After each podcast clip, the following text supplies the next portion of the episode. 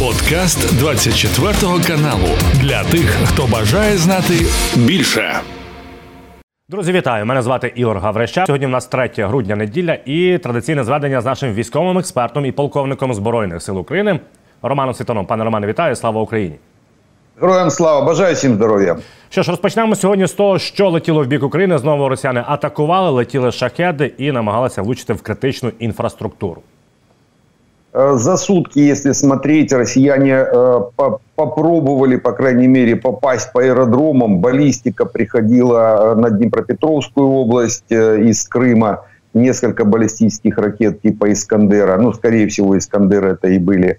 И летело 12 шахедов, это уже ночью 10 были сбиты. И одна ракета Х-59 ее не удалось сбить, но она также цель не поразила. Они попадают в поле, поле рядом с аэродромом. Скорее всего, пытаются нащупать наши аэродромы, потому что и шахеды шли, в принципе, на Староконстантиново. Это основная наша авиационная база. Были сбиты, а те, которые э, выполнили заход, падают в поле. Вроде как и в поле аэродрома, то есть можно доложить о том, что цель поражена, э, аэродромное поле поражено, только это поле, это не аэродром как таковой, не, не наносят вреда, по крайней мере, но Э, проблема есть. То есть проходит, опять же, та же самая картина. 20 плюс-минус 10 э, э, воздушных целей. Вот в этот режим они стали работать. Вот чертова дюжина прошла 12 шахедов и одна ракета запустили за, за прошлую ночь.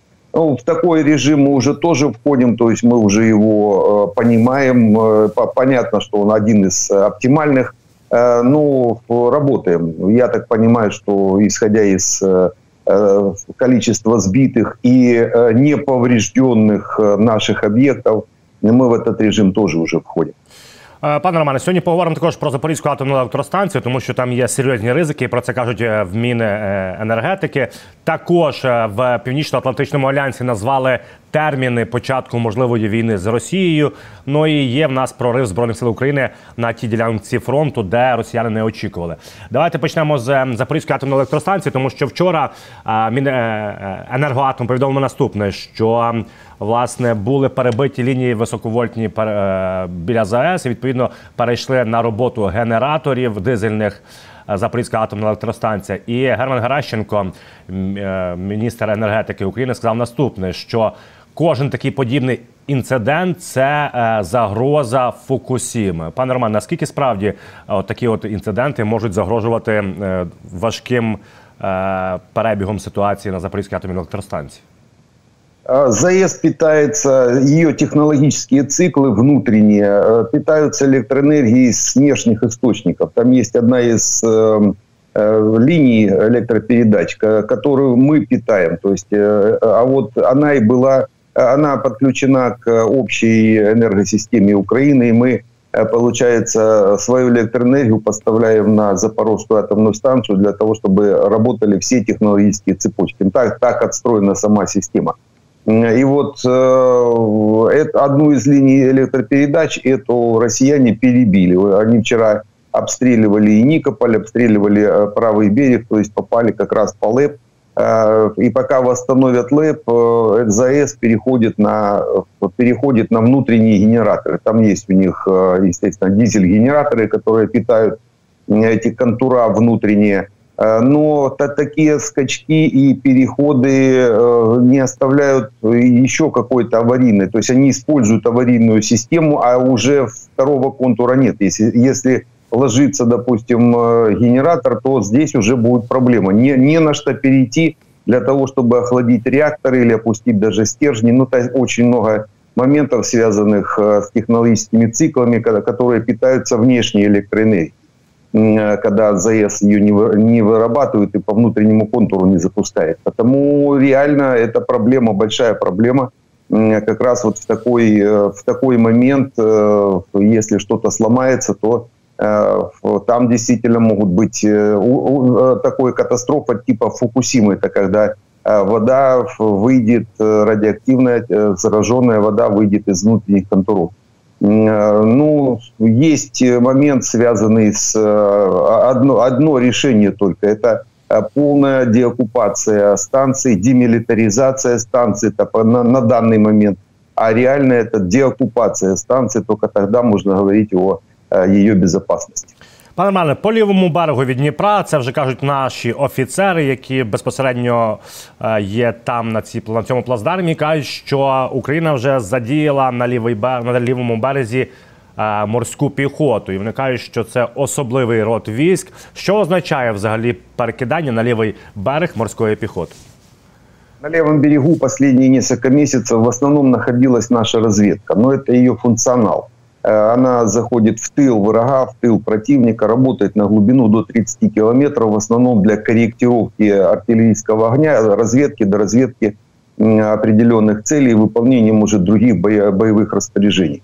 А тогда, когда заходят линейные части, а как раз э, уже морская пехота, это линейные части вооруженных сил Украины, то есть базовые части, которые могут забазироваться на левом берегу и создавать плацдарм, причем уже уровня оперативного. То есть э, тактические плацдармы могут еще и разведгруппы создавать, а вот оперативные это только уже линейные, э, линейные части. Потому, скорее всего, сейчас идет увеличение э, количества наших войск на левом берегу и расширение до оперативного плацдарма. Место десантирования оно в закрытом режиме. Россияне, конечно, об этом, наверное, догадываются, потому что они э, наблюдают, видят э, определенные движения с правого на левый берег, особенно большого количества частей. Но мы его раз, раскрывать не будем. На левом берегу создается, скорее всего, оперативный плацдарм. Ну і власне е, про атаку збройних сил України, чого не очікували росіяни е, в районі Мар'їнки. Спочатку поговоримо про Мар'їнку, пане Романе, тому що от, в нас є фотографії. По перше, як виглядає Мар'їнка, тобто вона ніяк не виглядає, вона повністю знищена. Але попри те, що росіянам треба заявляти про якісь перемоги, от їхні Z-пабліки розповідають, одні Z-пабліки розповідають, що вони, мовляв вже взяли Мар'янку. Інші кажуть, слухайте, там, по-перше, немає що брати. А по-друге, до повної окупації е, того, що залишилося від Мар'янки, ще дуже і дуже далеко, понад е, півтора кілометри на захід. А наші бійці кажуть, що вони впевнено тримають західні руїни цього міста. Западный рубеж э, Маринка была разделена на два э, рубежа, то есть восточный это на вход между Александровкой и Маринкой, там стояли блокпосты, Э, там были э, э, врыты довольно-таки серьезные по, по востоку. Маринка вытянутая с запада на восток.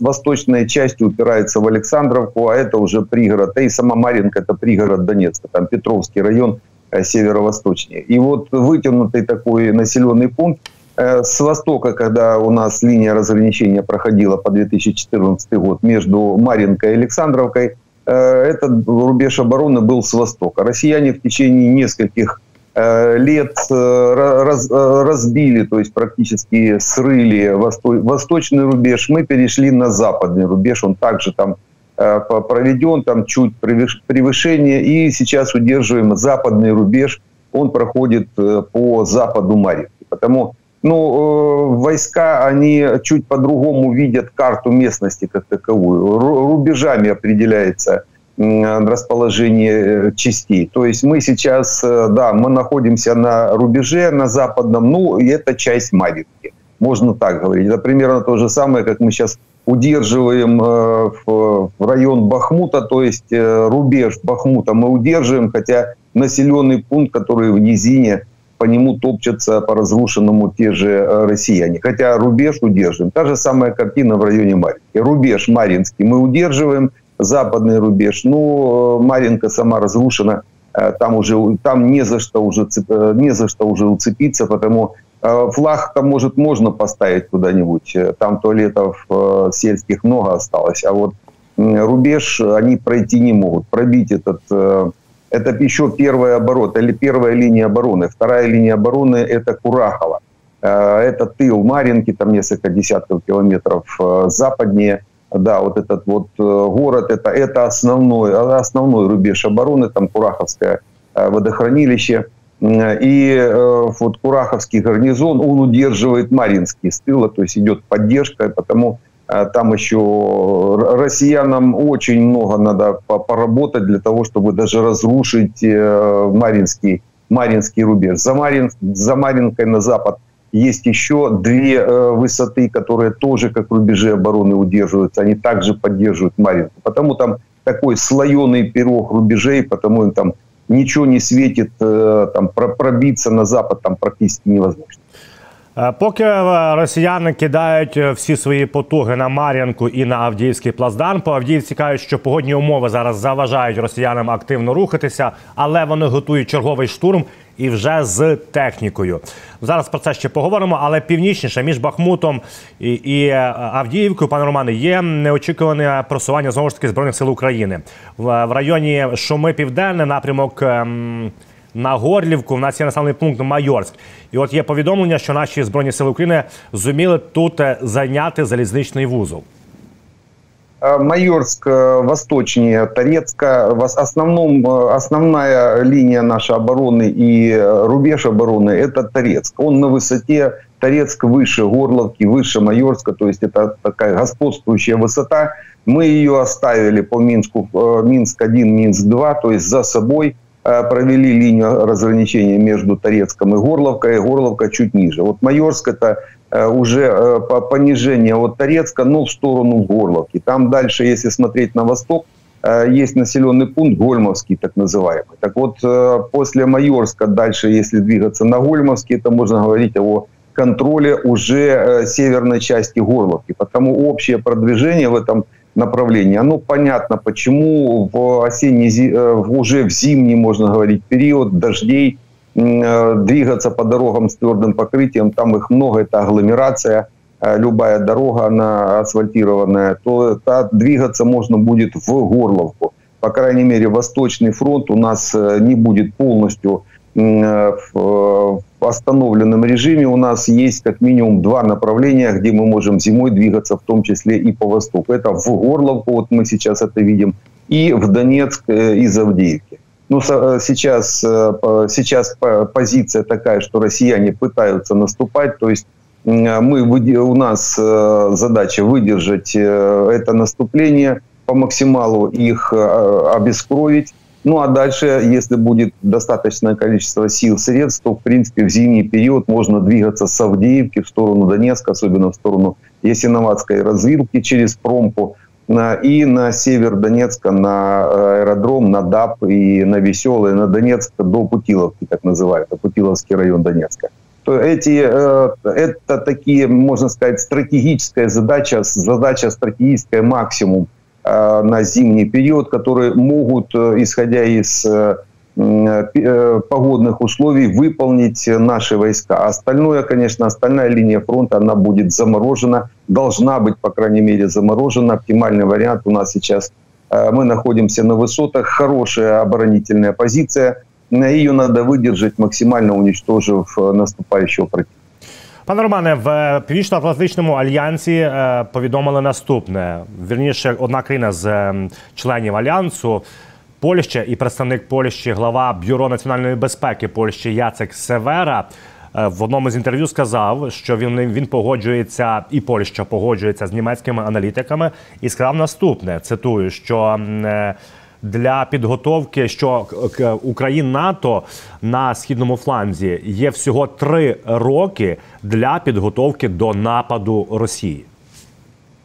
У россиян э, реально э, времени для того, чтобы восстановить свой потенциал до прошлогоднего, перед тем, как они на нас напали уже э, масштабно, э, им надо лет пять. Они около э, Минск-1, Минск-2 в свое время Порошенко с Меркель Э, заморозив э, линию фронта, дали возможность россиянам накопить э, за 7 лет накопить достаточное количество вооружений для того, чтобы уже масштабно попытаться двинуться в сторону Украины. Так вот, для того, чтобы им восстановить то потраченное практически вооружение и потерянное, им надо лет 5, 4-5 лет – Э, где-то. А вот, э, естественно, надо как минимум за год быть готовым э, стран, странам НАТО на начало гибридной войны, хотя гибридная война может, конечно, россияне могут начать ее и раньше, чуть-чуть и не завтра, начать раскачивать ситуацию в, той, в той же, в тех же странах Балтии, там, где есть достаточное количество россиян. А это сейчас уже после того, как открыты были в свое время границы в Европу, в Европу зашли очень много россиян под видом беженцев так называемых. Хотя они, эти беженцы в конце концов раскачали ситуацию в той же Словакии, в Венгрии, в Молдове сейчас опять Э, возникают эти опасения, по крайней мере, да, под раскачку. То есть э, они могут начать гибридную войну где-то за несколько лет до вторжения уже. А вторжение уже будет э, после того, как будут образованы некоторые там народные республики, ну, калька действий по Донбассу, по Крыму. То есть они уже ее отработали, они, они с нее съезжать не будут. И эту кальку они могут, в принципе, запустить хоть завтра, а вторжение само по себе, оно где-то будет готово лет через пять. Потому э, странам НАТО надо быть готовым раньше хотя бы за полтора-два э, года. И вот э, эти цифры, о них и говорит, и, и Польша об этом говорит, а и страны Европы прекрасно понимают и запускают сейчас уже такой маховик производства вооружений для того, чтобы быть готовым к вторжению России, ну или как-то действовать постфактум уже исходя із тої ситуації, яка сложиться на момент вторження.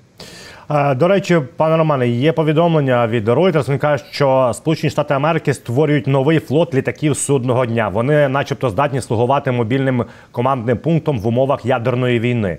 І вони кажуть, що на це будуть потрачені в, е, США величезні кошти, мільярди. І наразі вони, вони використовують літак Е-48 Nightwatch, який може з дозаправкою в повітрі е, до тижня перебувати, захищений від е, будь-яких ядерних атак І може нести до сотні осіб на одному борту. Ним користується зараз Ллойд Остін, міністр оборони. Це серйозна підготовка, чи це просто оновлення парку? А, ну, есть определенные угрозы.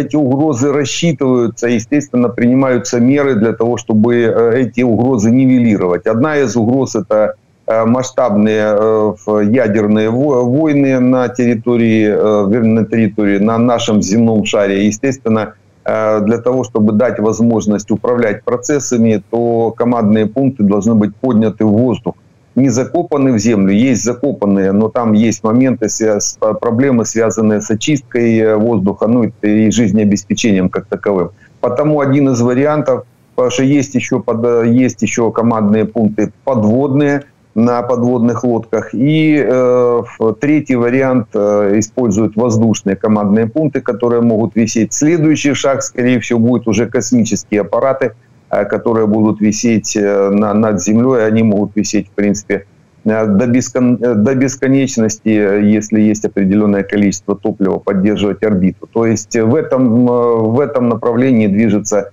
ну, по крайней мере, инженерная мысль наших партнеров.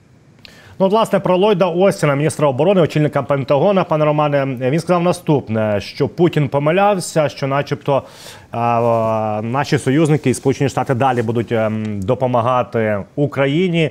Але знову ж таки, що сказав Ллойд Остін? Сполучені Штати не допустять перемоги Росії в у війні проти України і націлені допомагати Києву поставками військової допомоги. Власне, от про що ми з вами говорили? Що не, не говорить про перемогу України, а про недопущення перемоги Росії. Еще, да, еще не дошли э, до этого принятия. Это то, что и Бен Ходжес говорил, да и, в принципе, несколько уже генералов э, говорят э, о том, что надо четко определять, э, нам надо четко определять конечную цель, конечную задачу. Для нас, э, для украинцев, для государства Украина конечная цель – это развал э, Российской империи, так как э, Путин внес в ее конституцию наши пять областей.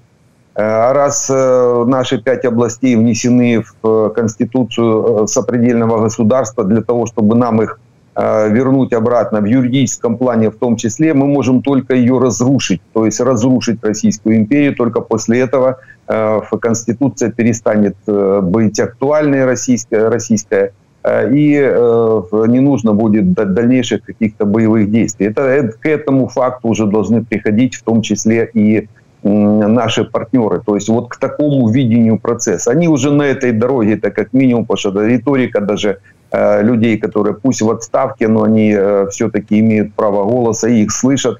А эта риторика уже как раз к этому подвигает. Но надо еще один шаг сделать. То есть одно дело победа Украины, то есть уничтожение россиян на нашей территории, выход на границу 91 года, надо делать уже следующий шаг. Развал Российской империи. Развал, потому что даже юридически э, невозможно будет э, вывести определенные законодательные э, акты и э, в договорные, вступить в договорные отношения. А вывести пять областей с Конституции России они уже не могут априори, так как это Э, для них это, опять же, согласно российского законодательства, уже уголовная статья. Э, потому э, они сами зашли в этот клинч, из которого уже в положительном режиме они точно не выйдут. И Ллойд Остин сейчас тоже в правильном направлении начинает двигаться, то есть четко показывает то, что надо возвращать Америке ее статус, статусность державы, которая демократического ориентира. Но это вот эта риторика включилась, мы еще будем часто об этом говорить, э, после ухода в мир иной эпохи Киссинджера вместе с Киссинджером. Это, его, это их э, тема была в свое время, эм, э, не, не стабилизация определенных положений по миру, а именно раскачивание конфликта и поддерживание этих конфликтов в таком горячем состоянии постоянно.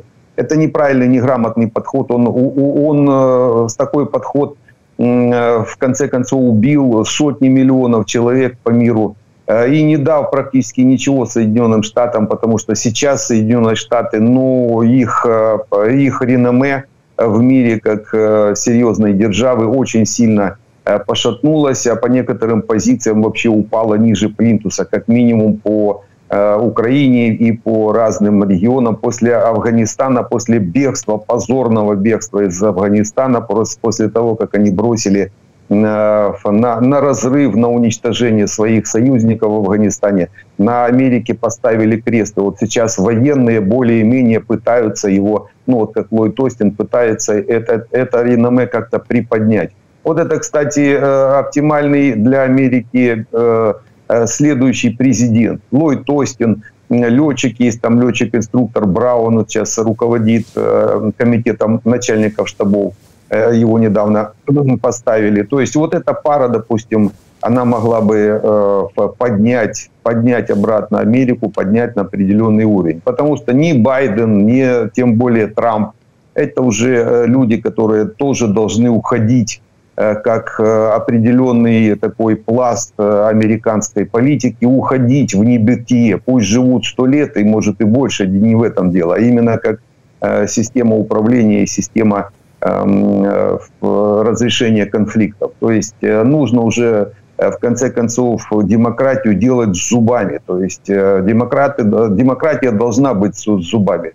За свою свободу надо бороться и помогать бороться Э, соседям. Почему? Потому что если соседи у тебя свободные, то значит никто на тебя уж точно нападать не будет. Ну, с, этой, с этой точки зрения надо смотреть. Ну, а дальше уже американскому народу решать, э, хто у них далі буде президент.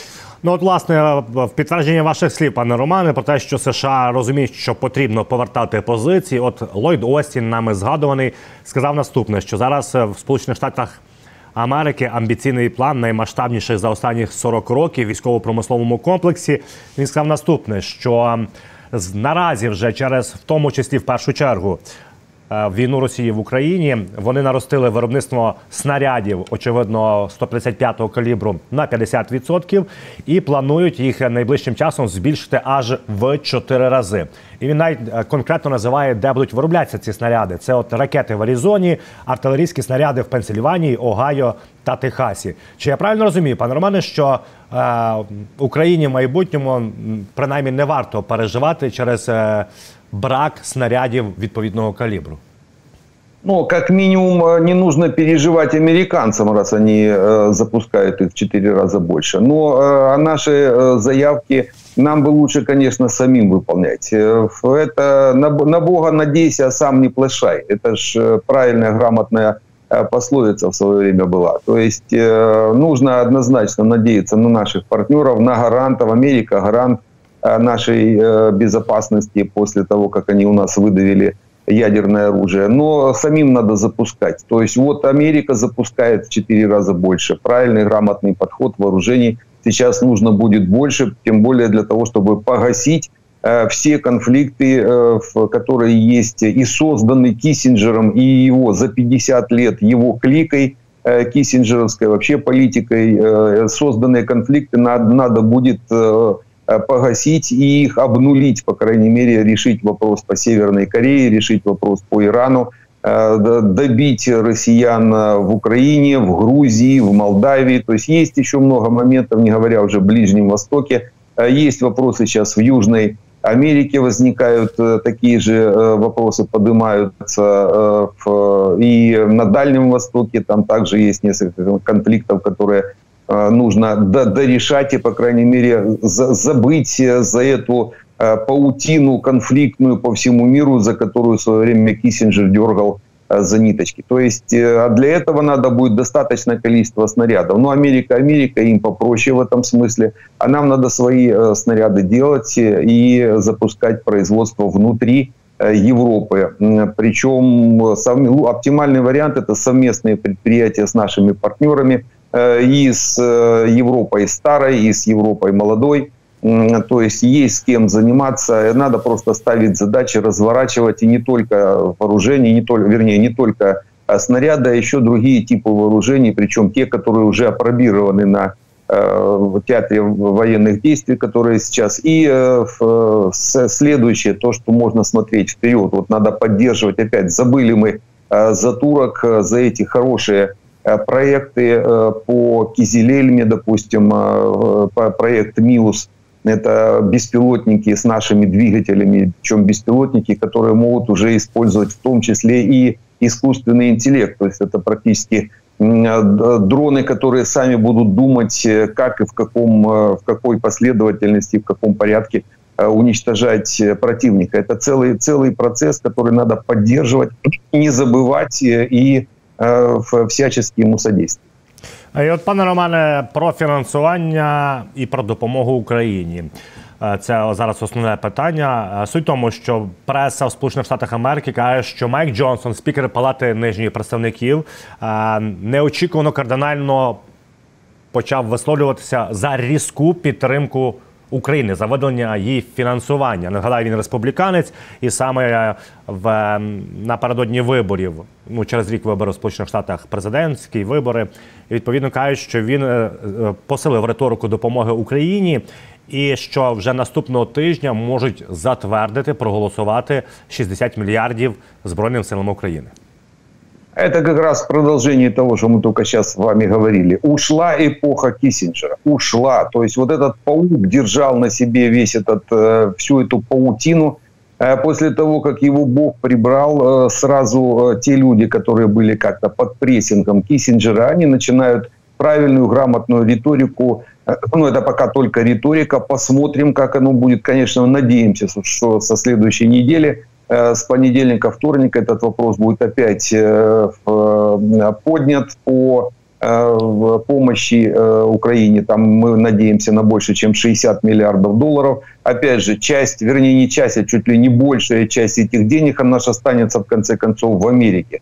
Потому что это, это те деньги, которые запускают производство в Америке и получая, с одной стороны, вернется в тот же бюджет в качестве налогов, так как Э, довольно-таки э, большая добавленная стоимость на производстве э, вооружений. Потому это толчок для себя, для той же американской экономики, а мы получим с этого, естественно, сами снаряды, причем не всегда новые, то есть те снаряды, которые летают, то вооружение, которое у наших партнеров в принципе уже будет выходить и сниматься с боевого дежурства, мы можем его хорошо использовать на поле боя, потому здесь взаимовыгодное, так сказать, может быть сотрудничество. Они сами запустят э, у себя определенные экономические процессы, мы получим то вооружение, которое э, хорошо работает на поле боя, мы его уже э, хорошо с ним работаем, а наши партнеры оновят свои парки, то есть заложат и парк, и склады, заложат на, еще на 10 лет произведенное вооружение. То есть здесь хороший такой темп, который не нужно, он уже взят еще с прошлого года, его просто не нужно терять. Я думаю, этот вопрос э, решится и решится со следующей недели. Пане Романе, дякую за це зведення. Це був подкаст для тих, хто бажає знати більше. Підписуйся на 24 канал у Spotify, Apple Podcast і Google Podcast.